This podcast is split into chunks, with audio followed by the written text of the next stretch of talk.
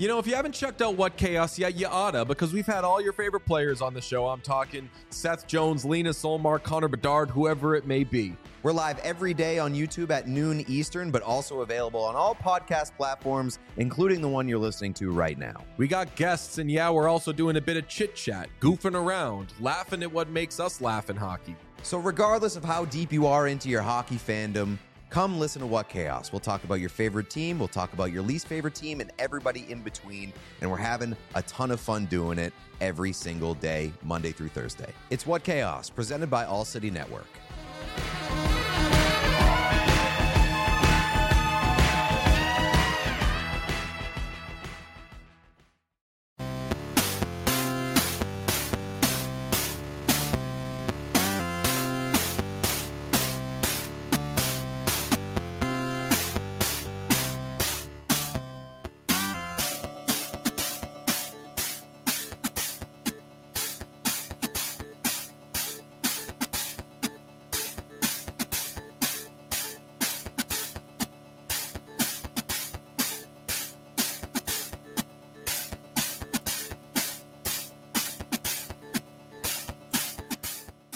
Welcome into the DNVR Avalanche podcast presented by DraftKings Sportsbook. I am your host, Rudo, joined as always by AJ Haefele.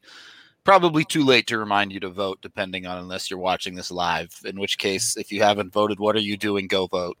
Uh, but I guess some of you probably don't live in America, so you all can't vote. But anyway, you all can't. You all can't vote in our elections. I mean, I don't think anywhere else has elections right now, do they? I don't. I mean, I don't. Not like like today. I would Yeah. be surprised. Yeah, right. That's what I'm saying. Anyway, not the point of today's show. Today's Yeah. show, we are going. No, we're we're gonna we're gonna do full election break. Let's let's break out polling data. Let's talk about Nebraska's second congressional district and its electoral votes. Let's let's do the whole thing. Let's get into it. that could be where Ambrosio played. I don't know. It's somewhere in Nebraska. um, anyway, as the title says, today we're going to be talking about Jared Bednar as the Abs head coach. We'll also dive into some of the defensemen and goaltenders around the league. But let's start with the big topic of Bednar. Uh, I love I love these these conversations because it's like somebody randomly has a realization and we're like, let's just talk about it. yeah, right. It Abs Abs fans seem to have realized. Uh, I remember I tweeted this out at the end of last season that, barring something crazy happening, Jared Bednar would become the longest tenured Avalanche head coach um, ever I think in about in about December. Yep. Crazy things happen. that season didn't finish. This next season hasn't started. We're going to get into December, and he's still going to be like 40 games back. Yep. He could still become the Avs' longest tenured head coach in the coming season, though. Yeah, depending uh, on the length of it, I well, and I can't imagine they play like a 35 game Less than season. 40 so just seems insane. Yeah. I feel pretty good about the idea that he's gonna he's gonna take over the mantle from Bob Hartley. Which but it's- that it's- was almost the most surprising part to me is that Bob Hartley had the longest tenure of an Avs coach. But Well, and then you think about it, and you're like, you know, the one thing that the Avs have never really done is keep a coach for very long. Yeah. You know, Pierre Pierre Lacroix had a really quick trigger finger when it came to the coaches. true. and you know not not a criticism outside of the tony granato obsession you know he turned over he turned over a ferrari to a dude who wasn't licensed to drive a dump truck so I think CLD license is a little bit different there, but cdl CDL, Yeah. sorry, yeah. What uh, it? A A class? Is that dump trucks? Yeah. I don't know. i would i would assume Yeah, i would assume dump trucks and and like semis are the same. Yeah, yeah they would have relatively similar would make sense. Anyway, um, yeah, the longest being Hartley at 359 games. So that's four seasons, basically. A little bit more than four seasons of, of hockey. yeah Um, and that guy won a Stanley Cup, which, I mean, look the the teams that Bob Hartley got to put on the ice and coach, probably made his life a little bit easier. Well, But you think so? just a touch. I mean, Uh-huh. you know that that uh, the 2000 2001 team pretty okay at hockey, I guess. Decent. But Bednar arguably could be moving into a team like that, but through most of his tenure so far, has not had a team that good. I think we can agree there at least. Yeah. You know, So- I mean, you keep in you keep in mind Peter Forsberg, Yeah, Joe Sakic, um, Rob Blake, Adam Foote, all in their for a while, not prime. Those yeah. those guys were all in their primes still. Yep. Um, you know, Bourque was obviously at the end, still had like a 50 point season. infusions from guys like Tanguay and Hejduk. Yeah. Tanguay and Hejduk and Drury were all their young guys, all the young guns there. They I mean, that was it was such a it was such a good team. The problem with that team was that its depth players they were depth guys. Like, you know, like Yeah. your your Ville Nieminens and Dan Hinotes, Dave Reid, Stéphane Yelles, those types. Like they were really good at what they did, but they were depth guys. You and I went back and watched that run. We did Yep. it at the beginning of the of the pandemic. We did it on Twitch. And it's like, a lot of you John guys might Glenn remember that. Sure does play a lot of hockey for this hockey team. Yeah, that was the 96 team. yeah, it was, but And still. and like I could not get over how much I liked Jon Klemm's game. I was like, "Oh my god, this guy's so good." And so, oh my gosh, Sandis Ozolinsh was so Yeah. good too. Yeah, he's But that 01 team, it was it was almost shocking like how quickly it dried up. Yep. And how little the guys beyond the top two lines in that series did. anything, man. Yeah. It was. It was like there was there was like that one that one goal where Jeff Odgers had the assist and like that was that was it in that whole seven game series. It was it was like that one big offensive contribution. from their depth. Yeah. And like obviously you're not you're not kicking down the door being like you guys need to score all the points, but you they needed they they could have used a little something else. For sure. because they they lived or died with the success of their top line in that series, and New Jersey got better got better depth scoring. By like a long shot. They were getting scoring from their whole lineup. And Yeah, and and that was it, it was just interesting to go back and watch. how much of that is coaching? How much of that is just a straight up lack of depth? yeah? Well, and and obviously like you lose Forsberg, that's a really big piece. Yeah, of course. You know, because like you you like a guy like Ryan Precht and Drury and even Ville Nieminen had that was his most productive season. All those guys are nice players, and Drury was obviously huge. In Mr. that run. Yeah. but not having Forsberg changed the whole Complexion of everything. yeah, that changes that whole series. But anyway, Bob Hartley did a did a pretty good job, had a pretty good team. Um, Marc Crawford, same thing. You look at both of I think if you were to say, okay, who are the best coaches in Avs history, it starts with the guys that won cups, because how can you not? Crawford and Hartley. It- Yeah. until Bednar wins a cup, it's hard to. And, and, and look, it's tough too because uh, winning a cup isn't all about the coach, of course, but Sure. It's something it says something about him, but who knows what. but at the end of the day, right now there are two coaches in Avs history that have a cup, so that's hmm a pretty defining factor. Um, looking on the whole, I would struggle to say that Bob Hartley was a better coach than Jared Bednar. It's But- it's so difficult to compare them because Yeah. Bob Hartley had Stanley Cup caliber teams the entire time. Right. And he, He, got walked in and inherited a dynasty, mid dynasty, and didn't screw it up. And he had um, we went on to see he had a good career. He had a good coaching career. Yep. And I I Well, I- I mean that, and that's the other conversation about this. Pretty much every Avs coach has, except for Roy, has gone on to have some sort of continued coaching career in the NHL. Yeah, I mean, we talk about Joe Sacco. Obviously, it's been in his assistant since then, where it was it was obvious if you watch if you go back and you watch those X's and O's teams, uh, they over those those the Joe Sacco teams. Yep. they outperformed their talent level. Yep. but they he he was a terrible communicator, and his players hated him. Yep. and it's like you're what do you do? You know, like okay, you understand the game. You're obviously a great you, you obviously have a great mind for it, but you you have no feel for how to run a roster. You have no feel for how to run a bench during a game. Uh, your players can't stand you. You clearly can't communicate on a on a on a level that you need to in order to be the CEO of a team, which is what a coach does. Yep.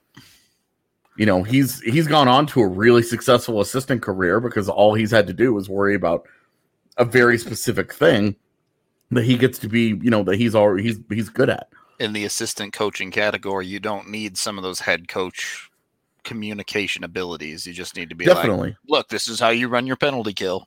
Yeah, right. And you're like, hey, this is this is what you do. You know, structure wise. He, I thought Bob, I, I thought Joe Sacco, X from an X's and O's standpoint. You go back and you watch some of those teams. They they were more competitive than I expected. They play pretty tight, given that they were icing virtual nobodies on Right. most of their defense. and then yeah, and then go back and look at those rosters, and you're like, Jesus, these are this is rough.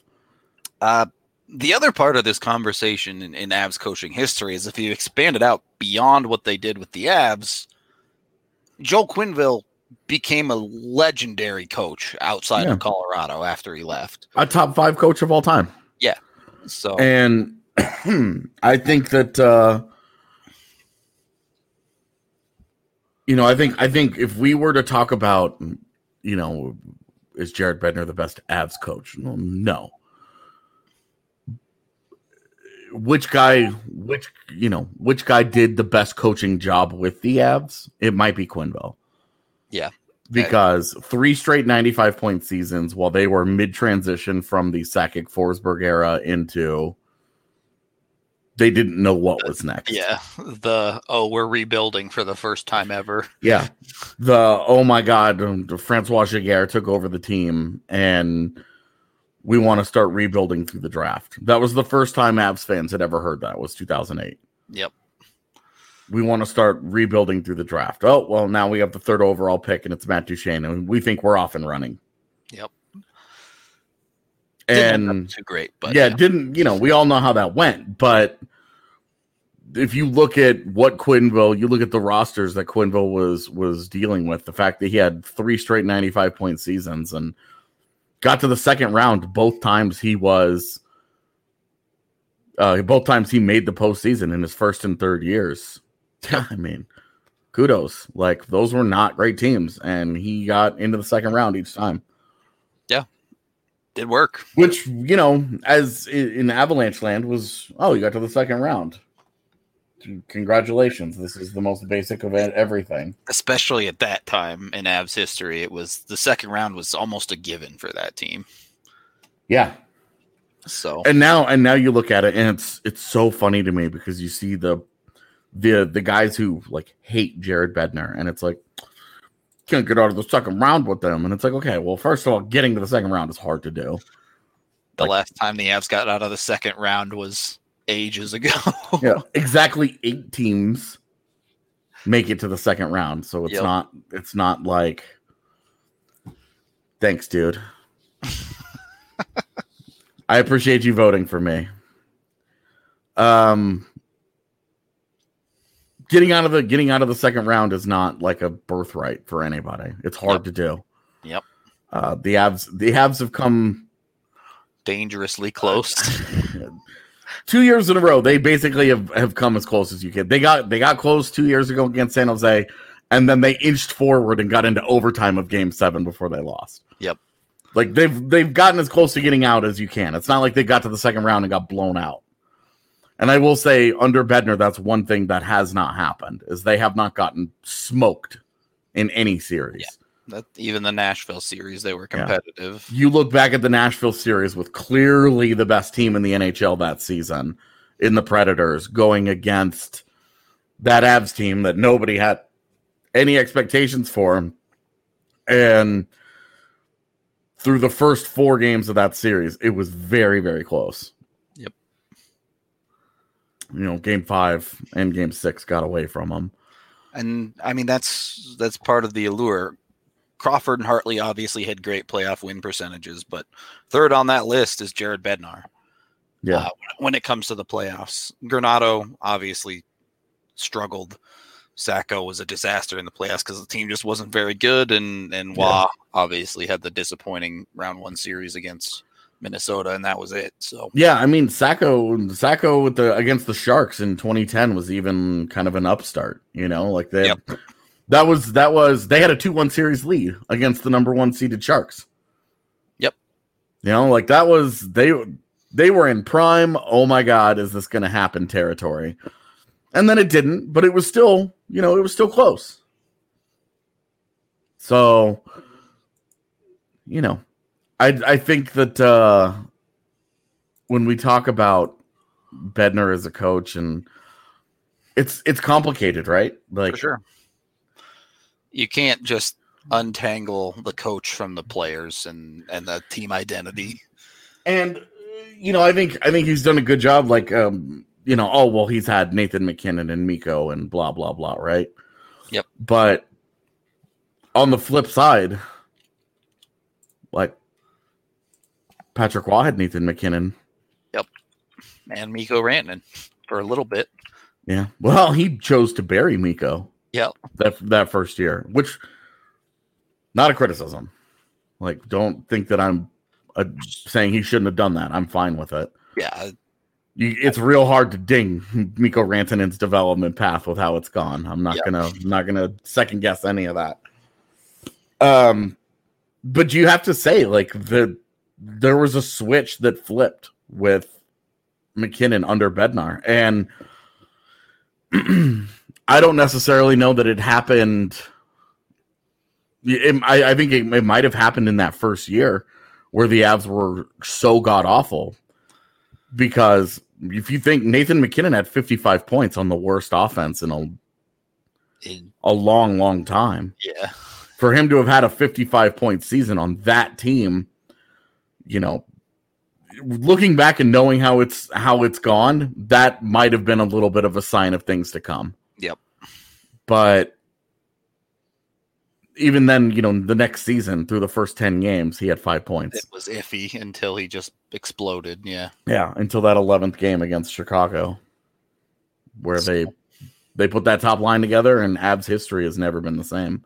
Well, I mean, he certainly has has given the players the tools. And you're talking about even last not this past year, but the year before, 18 19, he got a career year out of like half of his roster.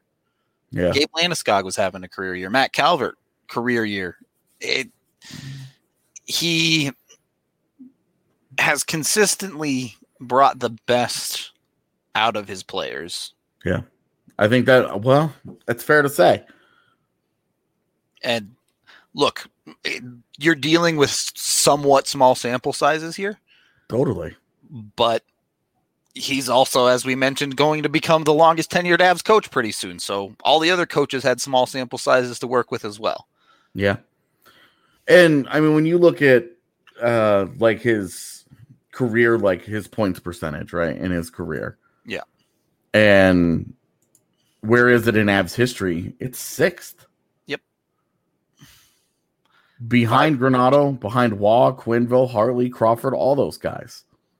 But and in terms of Avs coaches, just Avs coaches, the only one that has a lower points percentage than Jared Bednar is Joe Sacco. Even now, obviously, yeah, even that's hard to dissect because of the first season he There's a huge caveat here. right. Because if you look at it, uh, Sacco's points percentage, it's 514. Yep. Okay. So it's it's 514. Sacco's was 493. Bednar's is 514. The guys who are immediately ahead of him, Granato and Roy, 560 and 577, Quenneville at 579. The three years, the last three years of Bednar's tenure, it's been 579, 549, and 657. Yep. So that would have put him right in the mix of all of that. He would have been right in there.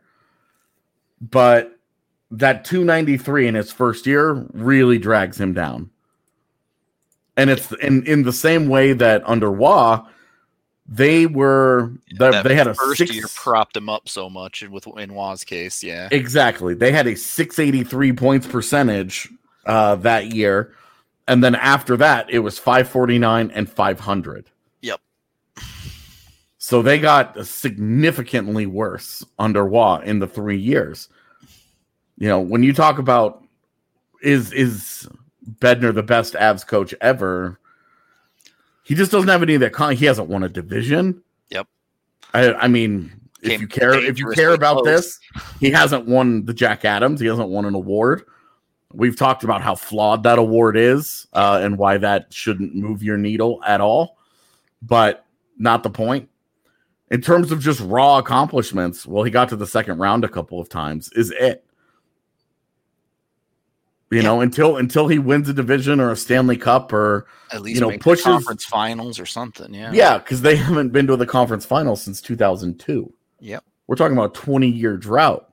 Not that again, not that getting to the conference finals is like Yeah, that's not gonna really put anything in your trophy cabinet or anything. yeah, right. And like it's a it's a nice accomplishment, but it's there have been a lot of one and duns that got there and it was like, okay. Yep. Never to to never be seen or heard from again, you know, it's whatever. But I no, I don't I don't think I think I think with this year's this year's team for expectations are higher than ever. I think at the very minimum you've got to get to the second round. Like that needs to be that's really when Colorado season starts. Yeah. Get get to the second round. They need to they should whatever's going to happen in the regular season you just make it and then they are they are equipped to to get in and handle anybody in the West. Yep. They should be okay.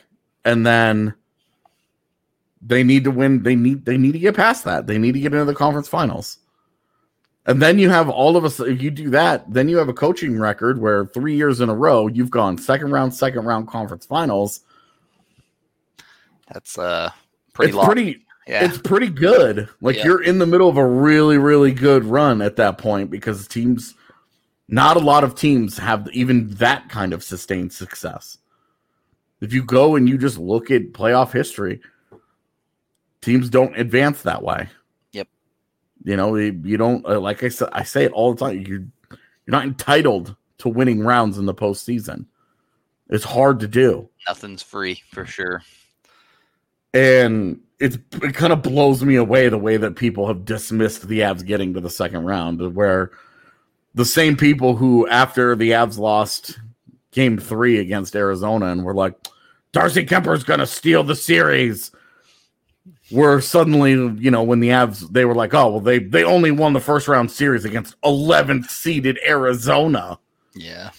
And it's like, but a week ago you said that these guys were going to lose the series to Darcy Kuemper, They also and now dumpstered that team in every single game when it came Right. to like possession. and it's well, and it's like, okay, well, you know, now they smoked them, and it's well, that's not imp- that's not an impressive accomplishment. I would tend to agree I'm not like, woo, beat those guys, but you can't have it both ways, Yeah. you know. yeah, true. and when it comes to coaching, I'm always I'm always saying if you can you can tell me where coaching ends and playing starts, then you're smarter than I am. Well, Then maybe But you should be the guy awarding the Jack Adams. Yeah, yeah, right. because it's it's hard. It's hard to separate, you know, oh, well, what are they getting coached to do? Because there there are things that you and I when we watch the game, oh, well, the power play is not very good. Yeah. When we watch we watch the game and we see that there are guys who are doing that they will make decisions that drive you crazy, and you're like, okay, well, he's not being coached to do that. Like Nathan MacKinnon just decided to pass the puck back to the middle of the ice with an open net. Yeah. Guarantee I you, guarantee not you- him to do that. Yeah. Ray Bennett is not like, all right, Nate, 40 goal scorer. If you get the puck and the goalie's not in the net, I want you to pass it. I can guarantee you the pow- the power play coach is not doing that. Yeah. And that's the that's the stuff where it, it it muddies the waters. It's hard to decipher, you know, what is what is pure system and what is player execution. Yeah. And there is there's plenty to criticize. This isn't this isn't to sit here and say Jared Bednar is flawless or amazing or without criticism. He obviously, as is every human being on the planet, is flawed. There there are issues that that we have taken and we've talked about a bunch over time. The guy's not perfect. It's not he's not slam dunk the most amazing head coach ever, which is where the really really nonsensical conversations always end up going. Is it's like, "Oh no, Jared Bednar's perfect. You can't criticize him, otherwise AJ will call you stupid." And it's like it's not like that, guys. It's just the guy's proven that he's a really good head coach, and the ones who think that he's an idiot and should be fired don't really have a, a good leg to stand on. I mean, I do. There are only five coaches in the league that are longer tenured than Jared Bednar with their current team right now. Uh, so it is a, a position that turns over very quickly in the league. Well, and we've talked about it on the show before that coaches coach voice gets tuned out pretty quickly. Yep. The players It's get tired of hearing the same stuff. Sure. it's got like a three to five year window unless you're in a special situation where something's really, really working for you. Bednar's in year four, so that's something I'm keeping my eye on is how does this group and it, I think it will help. I think it will help that there's been a lot of turnover um, on the roster over the last couple of years, so it's not the same exact group going in year in year out with the same exact message and not getting there. Um, they've they've changed over enough of the roster that the message I think is still fresh with enough of the new guys, and with younger guys that are we're expecting a lot of young guys to come in and and break in. As long as your leadership group is still buying in, I think they have a chance to continue to make the message work. But you look at you look at like a Pittsburgh, you know, where they would have a lot of the same Year know, after year. Yeah. eight to 12 guys made up the same part of the roster every single year. And that's half your locker room that's been hearing the same message over and over and over and over and over and over. At some point, at some point, it's going to get tuned out. It just is. It's just it's how it goes. Yep. So with I'm- Bednar, that's something I'm keeping an eye on in the next couple of years. How does the team continue to respond to him? the Do they continue to buy in? the other side of that coin is just this year, the longest standing NHL head coach and Jon Cooper finally got over the hump with Tampa Yeah. Bay. And that's you know where Tampa Bay gets credit is they didn't overreact to extreme situations. They said, "Look, this guy is still producing for us. He is still getting the job done. We're still a top 3 seed out east every single year. We're still a juggernaut. We still kick everyone's ass more often than not." After getting punked in the first round by Columbus, they stuck to their guns and it worked for them. Right. And you know, there's credit there because that's that's when you make the move. Yep. That's when you panic. And they stayed true to it. And Jon Cooper, like that guy, that guy's a great head coach. Yep. And even then, you talk to you talk to Tampa Bay fans, and they'll all have their frustrations with him. Oh, well, he overvalues Alex Killorn. He doesn't do this or he doesn't do that. Whatever it is, right? Every coach has the thing that drives fans crazy. Yep. That doesn't mean you fire the guy and try and go find somebody better. I would see I would say that the last 2 years there has been abnormal depth on the coaching market at times For sure. because Joel Quenneville, Peter Laviolette, Gerard Gallant, those guys have all been on the market in the last year. Yep.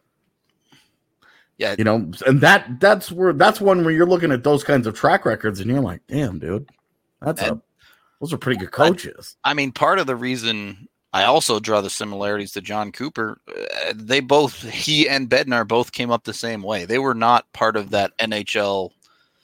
I guess you can call it an old boys club. I don't know what to call it exactly, but they were not on the carousel of rotating NHL jobs. These were guys that coached their way up through the minor leagues and eventually made it to the NHL level. Well, and they both won at lower levels. Right, exactly.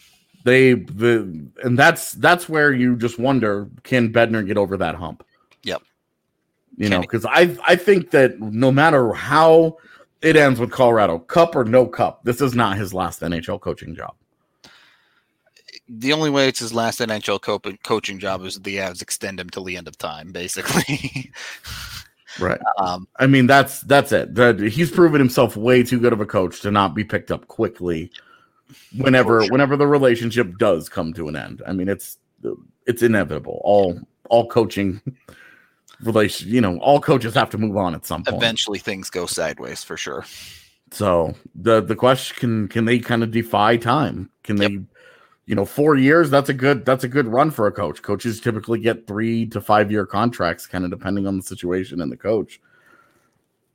Once you start getting into second, third contracts, you're having a you're you're in a good situation.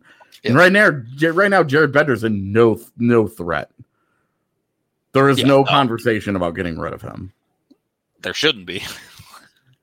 so it's uh speaking of time, we're half an hour into the show, so we do need to acknowledge Breckenridge Brewery, the official beer of DNVR, which you can get eight of on tap down at the DNVR bar, or you can try dozens of their flavors down at their source, the farmhouse in Littleton, where they have all of their beers available to you. Highly recommended if you haven't been down there. You can even get $5 off when you use the DNVR code for curbside pickup. Or, of course, if you want to stay local, you can look up the Breck Beer Locator and find Breckenridge Brewery beer near you. And, of course, we have Green Mountain Dental Group as well, the best family dentist in the Denver metro area, located in Lakewood, just 15 minutes from downtown. Super easy to get to. And when you schedule a cleaning, x ray, and exam, they're giving away a free Sonicare toothbrush. That's right. All you have to do is take care of your teeth, and they'll give you a free electric toothbrush to help you do exactly that. So head on over there. They take awesome care of you, send you reminders, let you know when your next scheduled event is, and we'll remind you to get your next one scheduled too. So, top to bottom, some great dental coverage for you. Jump on over to Green Mountain Dental Group today. Second period of the DNVR Avalanche podcast presented by DraftKings Sportsbook with Rudo and AJ. So, as we get into the offseason, AJ, lists are starting to come out of the top ranked players at, at, at positions from, from various places. First up, we have NHL Network's list of defensemen in the league.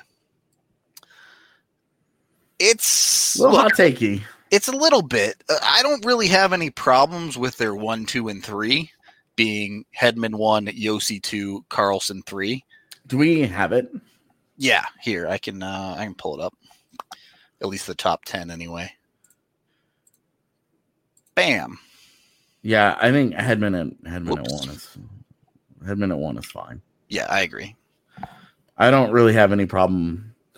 I, I think Seth Jones is a little overrated. I would have I would probably have Hamilton in my top three, but I've always been a really big Dougie believer. In your top three, I would have him ahead of Carlson. Yeah, that uh, look, I'm willing to agree that Carlson at three is 100% recency bias based on the season that he had. Wouldn't put Hamilton at three though. um, okay, I would. He's better. He's better two way than Carlson is. So I'm good with that. Uh, yeah, all right, that's fine. Uh, Um, but I mean, like you're talking a guy at three or a guy at four, Right. At the, at the top, top five, the- either way, whatever. Yeah, I mean, obviously, Cale Makar at six is super. Like you're all in on him. yeah. Like you've decided that that guy is sixth best defenseman in the NHL already. Um, it's it's hot for me. I I don't mind it at six, but this is coming from a guy who said, "Yeah, Makar's going to win a Norris in the next two years." So Yeah, I think if if this if this list is considering future and it's considering well what do we think is going to happen next? I think we're all kind of expecting a pretty good year out of Cale Makar. They, I mean, I guess here's the disconnect for me. I don't understand how you can have Makar at six, but then Heiskanen at ten.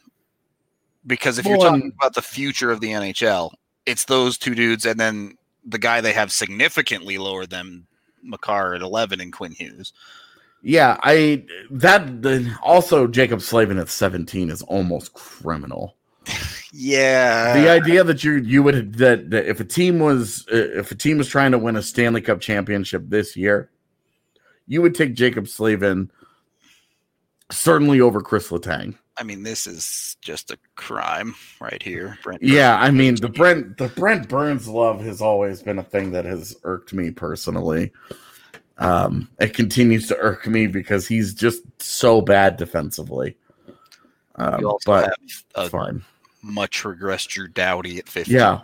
That they put him I I don't mind him being at 15 because it's still respect for what he's accomplished and still open to the idea that hey, if the Kings are competitive, maybe Drew Doughty comes out of a 2-year funk and decides that he's good again. Again, we're giving Drew Doughty credit that we do not give any other player in the world Yep. but okay, whatever. Uh, Morgan Rielly in the top 20 is stupid. Yep. I agree. He's just way too bad defensively.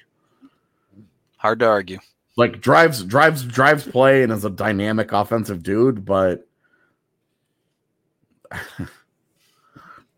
so bad in his own zone. I mean- and I I struggle with that one. Yeah. The thing is, when you go to the fan vote, things get even spicier.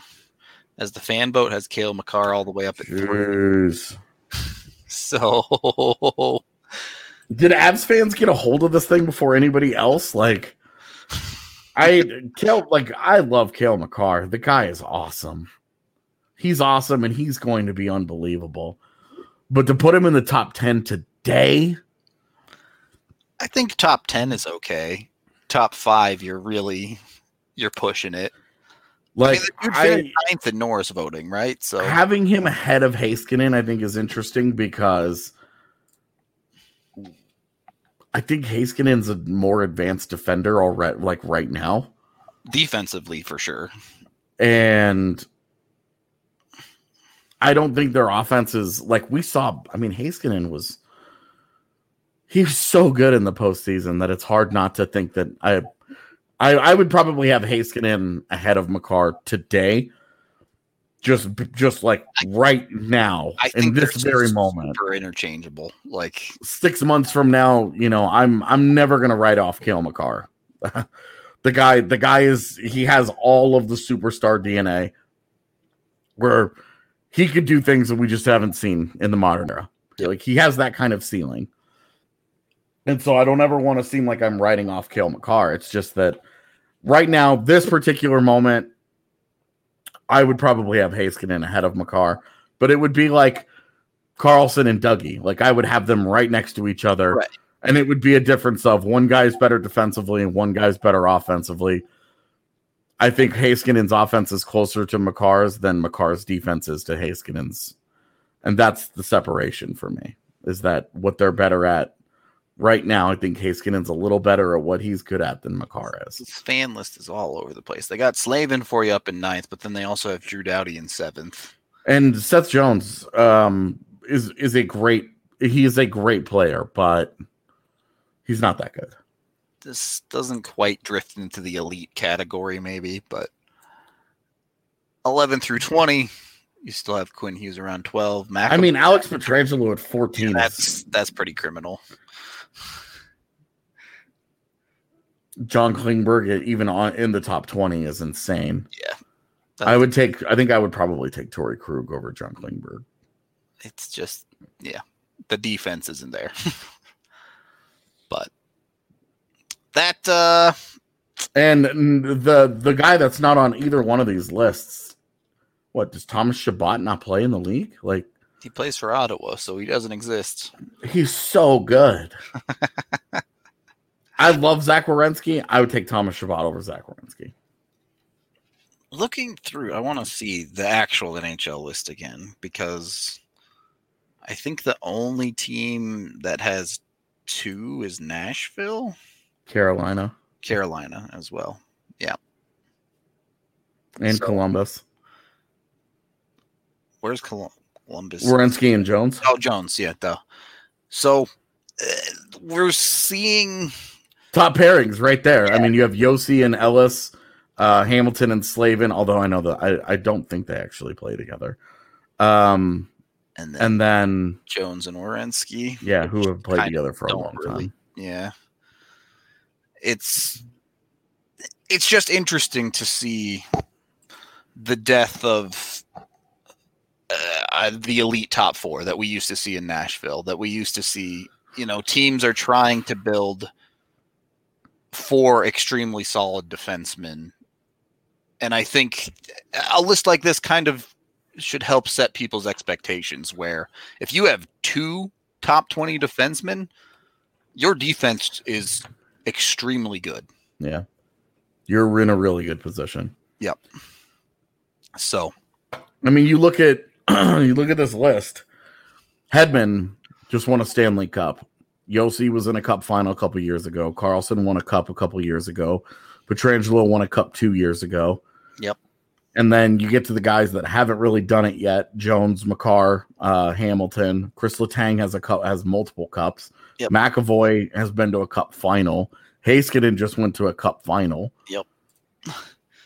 You know, Quinn Quinn Hughes, uh Werenski, those guys, same thing as the other ones, haven't really done it yet. Brent Burns, Shea Theodore, been to cup finals. Drew Doughty has won a couple of them. Shea Weber, I don't know how deep he ever actually got in the postseason. yeah, that second round maybe. Yeah, I'm not sure, but He wasn't he I mean, he's been- Nashville right before they got good. Yeah. he's been he's been a Hall of Fame. I think he's For had a. Hall of Fame career. An elite player, no doubt. But yeah.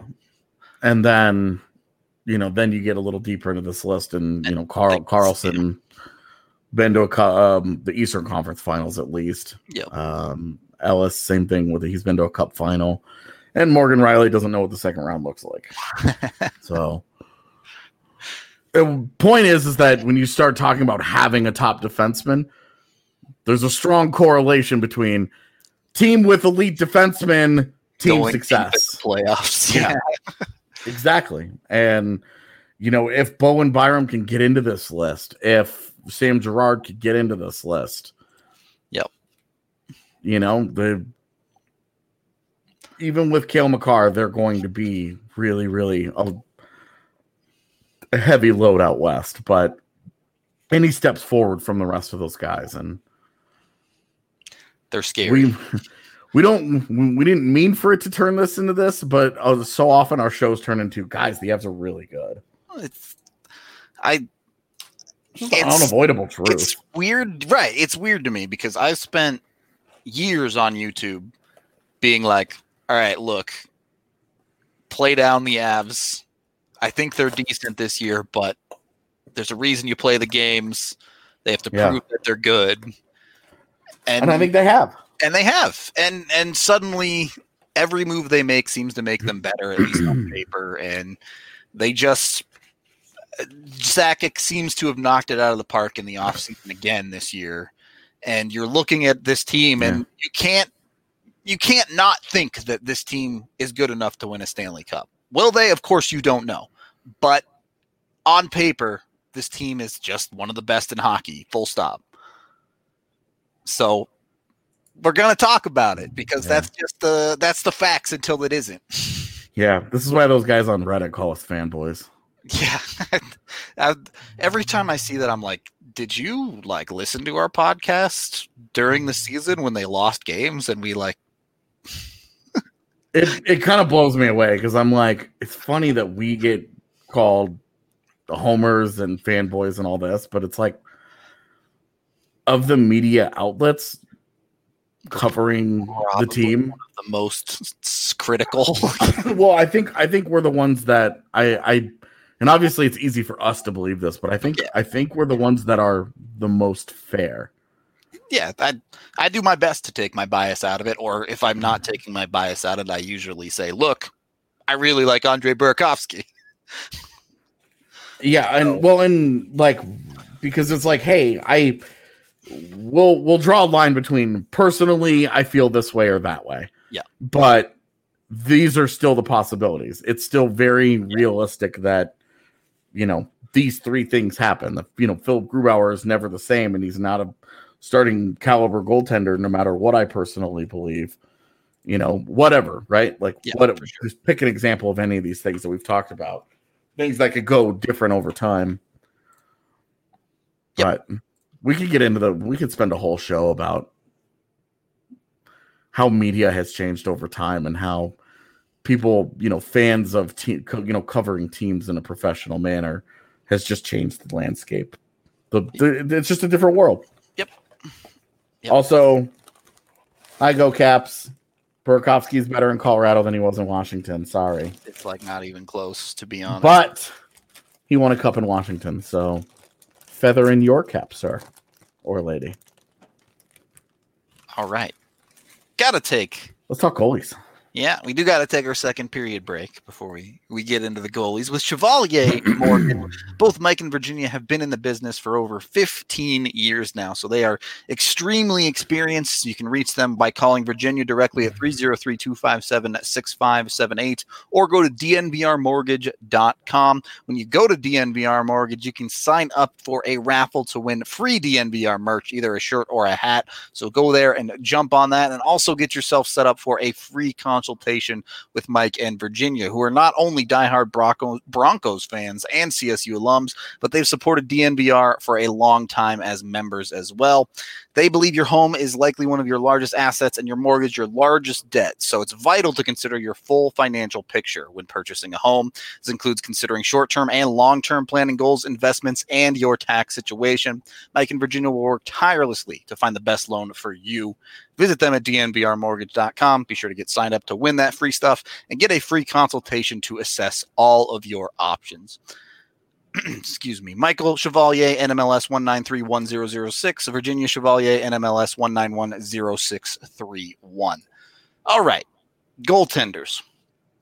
The hockey guy, our, our fellow YouTuber, released his list of the top goalies in the NHL. So we figured we'd come back uh, with, with some of ours as well. Uh, he has some pretty interesting ones.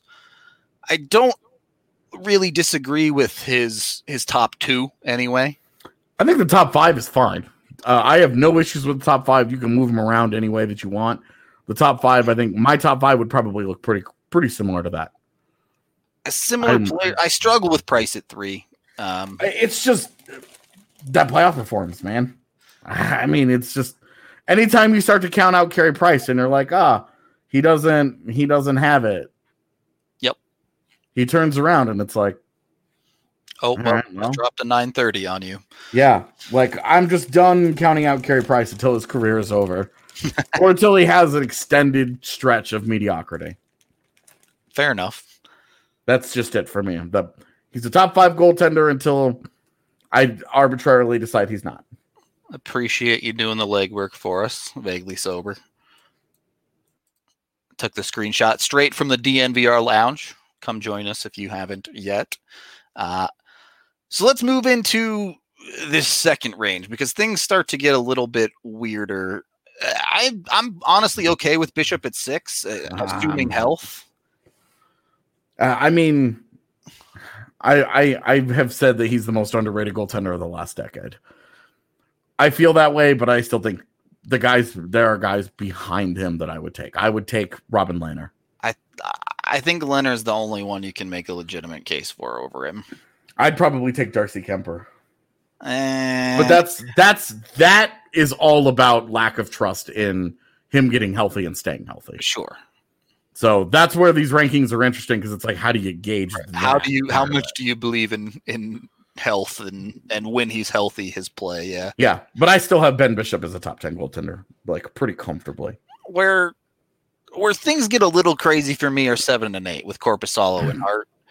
Yeah, it's buying in on Carter Hart. Now Carter Hart's been a top prospect for a long time. Yep. He's he's taken the starting job in Philly. He's done a good job with it. There's plenty of reason to think that Carter Hart is ascending these rankings. Yeah. I don't have a huge problem with him at eight, but there are guys with longer track records behind him that I would like more. I would probably still take. I would definitely take Freddie Andersen. Uh, I would take Kuemper. I would probably even take Bobrovsky uh, over Hart for today. I mean, I think you could talk me into Hart up there, but it's a you're still betting on the future, right? It, Yeah, if it's I still wanted, almost entirely a future. if I wanted a goalie right now for this coming season, I'd take Lehner or Andersen over him. But if And I'm Kuemper. at- yeah, probably Kuemper too. But if I'm Maybe looking at the long term franchise, you'd be awfully tempted to take Hart. yeah. Um, And then Korpisalo, I just don't understand this. like, yes, he had a very good season that he split with Elvis uh, in in Columbus, and great. But you're taking a big swing at the fences, putting that dude in the top ten. It just doesn't make a ton of sense to me, to be honest. If I was Yeah. HLGM, I would be super wary of Korpisalo. I'll put it that way. it's this is this is one where you just kind of shrug this off as recency bias. Yep. He had a great postseason and that was it, but he didn't even like hard win the job. Yep. From Merzlikins, they split that. Yep. They split it during the season. They split it during the playoffs. Like you can't even say he's the best goaltender. I don't know how you could say he's the seventh best goalie in the league. He's not even clearly the best goaltender on his team Yep. but not have Merzlikins somewhere else on this list. If you're buying in on what Korpisalo did, you have to buy in on what Merzlikins did. Yeah, I I'm with you. I don't, and I I don't super buy into the half season that Merzlikins played either. But Yeah. This is what I'm saying. I wouldn't have either one in the top 16. right, exactly. So kind of a hard sell for me. You get to Markstrom at nine. I think he's in this range, but I'd have Lehner ahead of him for sure. I'd- I'd have- Probably Kuemper. I'd have both Lehner, Andersen, and Kuemper ahead of him. And I think it's a And again, conversation between Andersen and him, but sure. Bobrovsky's getting drilled for the one year in Florida. Yep. And and ignoring like a an excellent career. Yep. How how much is it is just it was just a bad year in Florida. Right. Because it was a bad year. If But- he puts up a 920 next year, he could jump back up into the top five. Like, Right. Then all of a sudden you're like, okay, well, that was the anomaly because he's right back to the guy that he has been for the majority of his career. Yeah. The the what you're this list is almost entirely recency bias. Yep, I agree. Outside of outside of the top couple of guys who I think are all And randomly putting Varley at 16, but well, and Varley is one where it's like if you're gonna go so heavy on recency bias, why isn't Varley higher on this list? dude just made a conference finals. Like, He was he was outstanding during the regular season and the playoffs. yeah, and right, and then putting Binnington ahead of him is just insane. It's like, okay, so you're buying in not in on the year that he had, but you're buying in on the year before where he was fantastic from January to through the end of the season. Yep. It- That's it. Like you're buying in on just that. It's, I mean, you're. I struggle with Varley at 16 when you have Ben Bishop at six because Varley's biggest flaw is injuries, just like Bishop. Yeah. So Well, and Varley, if you look at like career save percentages and stuff, like Varley's right in there. Yep. So, you know, I mean, it's it- the having Mackenzie Blackwood on here is insane yeah, that too is just because uh, you can't make a cogent argument for Mackenzie Blackwood over even Philipp Grubauer. uh, uh, look, Blackwood, I think, is a feel good story that he's made an NHL career for himself. Well, he's like that guy was a top prospect. Sure, but it, I mean, it was a it was a pretty long path for him to finally break out. But like, I mean, you talk about long path. Markstrom's been a top prospect for That's ten years. That's true.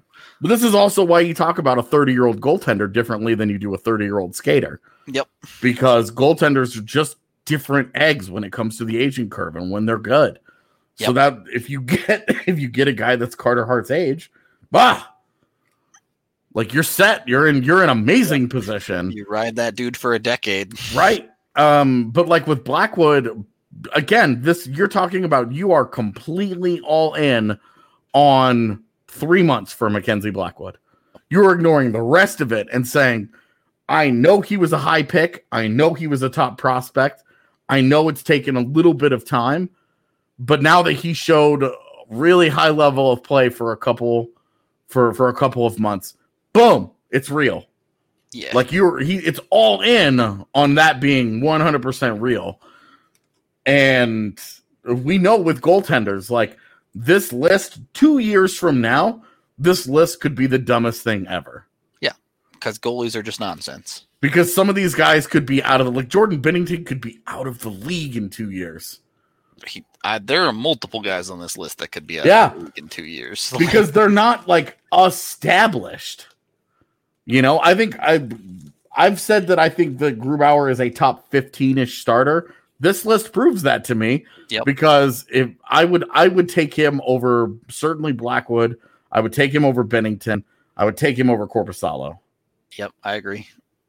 and I would have him on the same on the same level as uh as a Markstrom, Varley, um, Bob, And even even then, with the guys you have on the list, there's enough of a conversation where if Bob has another down year, Grubauer's going to be ahead of him. If Kuemper Yeah. stops the magic he had in Arizona, Grubauer's going to be ahead of him. Yeah. So, and of course, the other side of that coin is Grubauer puts up an 880 next year, and he's nowhere near the top 15. then the Avs are going shopping for a goalie. Yeah, exactly. So it's just so hard to gauge goaltending, man. Out, Yeah. Outside of the few like a Vasilevskiy, like a Hellebuyck, like a Gibson that are rock solid, consistent types. And even Hellebuyck has been a bit up and down, honestly, but Well, and his down was still like pretty solid. good. Yeah. It's just that his up has been like Vezina's. yeah, exactly. So, So- I yeah, him him even being at, at two is like the dude is so good. Yep. And it's funny because like we're not even you're not even considering a guy like Corey Crawford, who I think has still been really good since coming back from injuries. Uh, he's just playing on an absolutely terrible Chicago team. I you could probably But- throw him in the same Grubauer conversation. Where what do you what do you do with that guy? You know, now he's going to go to New Jersey. Yep. To take Mackenzie Blackwood job, like right. What's Blackwood gonna do then? right, right. It's kind of a kind of a uh, just sort of a weird spot that they're in, Yeah. and you know you're you're looking around at who else isn't on that list that you might consider. Uh, you know, Samsonov, obviously, Samsonov in Washington is a guy that you have to love. I mean, yeah, right. And those are guys that are currently breaking into the league. It, three years from now, we could be saying, "Oh, Eustace Annanen's a top ten goalie." We don't know. Yeah, I mean Shesterkin and uh in, in New York. The other the other New York uh with the Islanders, they've got their Russian kid too, who finally came over and is a top prospect. Well, I mean, Florida has Spencer Knight in the wings. Like, Yeah. Well, in Vancouver has Thatcher Demko um, behind Braden Holtby. Like that's going to be an interesting situation too. You know, because the Thatcher Demko hadn't really done a whole lot, but he's been a top prospect, and then all of a sudden, he's he's insane in the postseason, and they're like, has a good two weeks. yeah, and they're like, we're not signing Jacob Markstrom because we don't want to protect him in expansion. Mm, it's like, okay, dude, All right, dude. Like, well, hey, that's your nest. You just got to live with it. well, and like swapping that out for Holtby, I thought that was a good piece of business. sure. but they have to be right about it. If Markstrom blows up in Calgary and he ends up being awesome, and Holtby continues to slide and Demko never takes the job, you're like, Hmm. Mistake. that's that costs you that that costs you who knows how many years in you know, the prime of Pettersson and and Hughes. Yep. So goaltending it's very unpredictable. You know, Colorado didn't have a guy on there, but they as a team had the fourth highest save percentage there last season. So it's like The ever present plight of an NHL GM. Just don't be wrong. Yeah, that's it. And well, and and you know, Matt Murray signed a six million dollar deal. He's not on that list. We haven't even talked about it. Yeah, well, yeah, that contract was a yikes. You know, um, Juuse Saros, guys, guy was a top backup, and he's been an okay starter. He's, not. We're not even talking about him in here. Yep. So who knows? Next season, some rando could have a 930 and and they win a Vezina, and all of a sudden they're in the top five. Right. So we'll see. Goalies are voodoo. Y'all know the drill with that. We do got to wrap things up for the day as we hit the hour mark here with DraftKings Sportsbook. With the season in full swing and the action still unfolding, head over to DraftKings Sportsbook, America's top rated sportsbook app. With so many storylines across both professional and collegiate sports, now is the time to check out all things DraftKings Sportsbook has to offer. If you haven't tried the app yet, head to the App Store now because you don't want to miss this. To celebrate this Sunday's action, DraftKings is ensuring all new users are covered up to $100 in bets. That's right, $100 risk free covered on Sunday. So be sure to make your bets because you will get your money back if they don't pan out for you. Denver's taking on Atlanta this weekend in a big clash, so that's a great one to bet on there. Of course, you can bet on all sorts of crazy stuff football, basketball, table tennis, European hockey, you name it, even esports if that's your thing. You can bet on all of it over at DraftKings Sportsbook. So jump on over there, get your bets in, download that top rated DraftKings Sportsbook app now, and use promo code RAINBOW when you sign up to get this can't miss offer. DraftKings Sportsbook is insuring your Sunday bets up to $100 with that rainbow code when you sign up for a limited time only at DraftKings Sportsbook. Must be 21 or older, Colorado only. Risk-free coverage paid out in site credits. Restrictions apply. See DraftKings.com slash sportsbook for details. Gambling problem, call 1-800-522-4700. That's going to do it for us. Thank you to everyone for watching, listening, however you consume the pod as always. We will be back tomorrow as well, probably continuing to look around the league. And yeah, should be a fun rest of the week. Hopefully, we'll have Evan on for Free Skate Friday as as AJ will leave us for a few days to to go quarantine in Canada like a good boy. Yeah. Um, but yeah, that's it for today's show, and we will talk to you guys tomorrow.